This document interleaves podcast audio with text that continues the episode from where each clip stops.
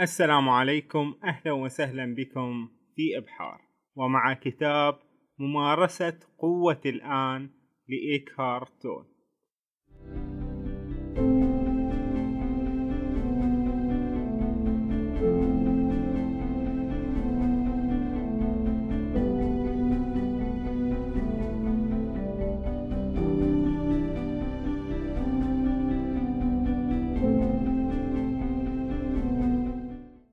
تحرير الذات من العقل.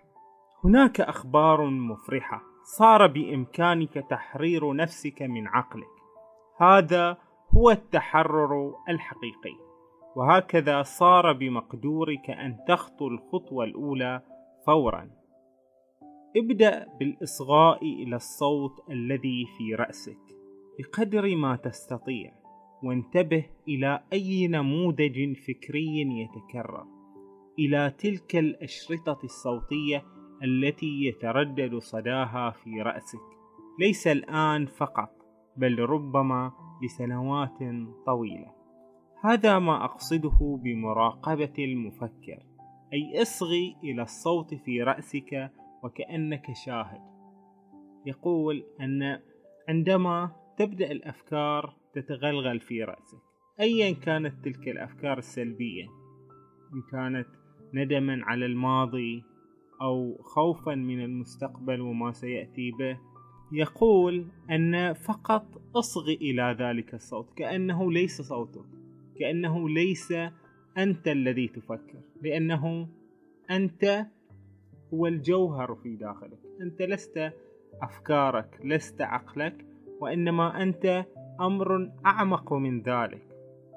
فإذا حين تصغي إلى ذلك الصوت افعل ذلك بتجرد. لا تصدر أحكاما. لا تدن ولا تنزعج مما سمعت. وإلا قد تعود وتسمع الصوت مجددا.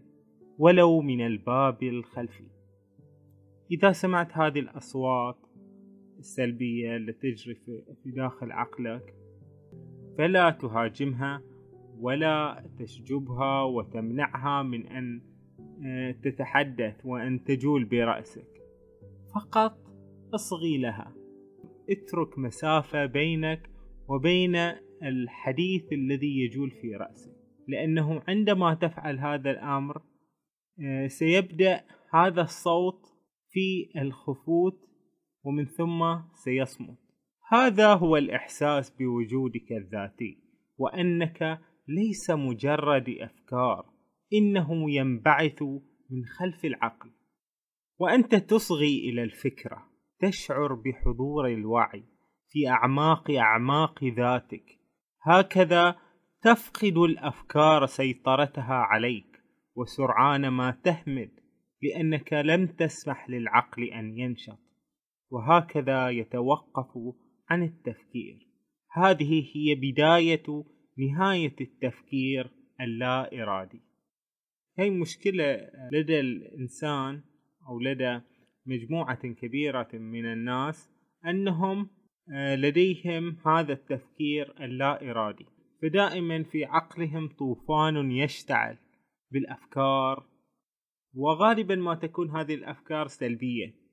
يعني تسبب لهم الكثير من الآلام والقولون والمشاكل المختلفة في الجسم وفي النفسية وغير ذلك. مع توقف تدفق الأفكار تبدأ بالابتعاد عن مجرى العقل. تحدث فجوة فكرية لا عقل. في البدء قد تكون هذه الفجوة لثوان معدودة. إنما لحظة بعد لحظة سنلاحظ أن فترة هذه الفجوة ستطول ومع حدوث مثل هذه الحالات حالات اللا عقل ستشعر بهدوء معين. يقول الكاتب أنك تستطيع أن توقف تدفق الأفكار إلى رأسك. دعنا نحاول. هذه اللحظات أوقف كل تفكير يجول في رأسك. حاول أن تكون منفصلا عن عقلك. أنت الوعي الذي بداخلك. بالممارسة سيزداد الشعور بالهدوء والراحة النفسية. في الواقع لا حدود لهذا الشعور الذي يتغلغل إلى أعماق ذاتك. وستشعر أيضا بفيض من الفرح والغبطة ينبثق من أعماق وجودك. بما فيه فرح الجوهر. يقول أن يحتاج الأمر إلى تدريب لكي تبدأ بالتحكم بما يدخل في عقلك من أفكار. فلا تكون الأفكار أمرا لا إراديا بل أنت تقرر ماذا تريد أن تفكر وماذا تريد أن لا تفكر فيه. في مثل هذه الحال حال التواصل الداخلي تصبح أكثر إدراكا أكثر وعيا. لقد أصبحت مستقلا عن العقل. أنت الآن كامل الوجود وكذلك أيضا تأخذ ذبذبات الطاقة التي تمنح الحياة للجسد المادي بالازدياد والاتساع.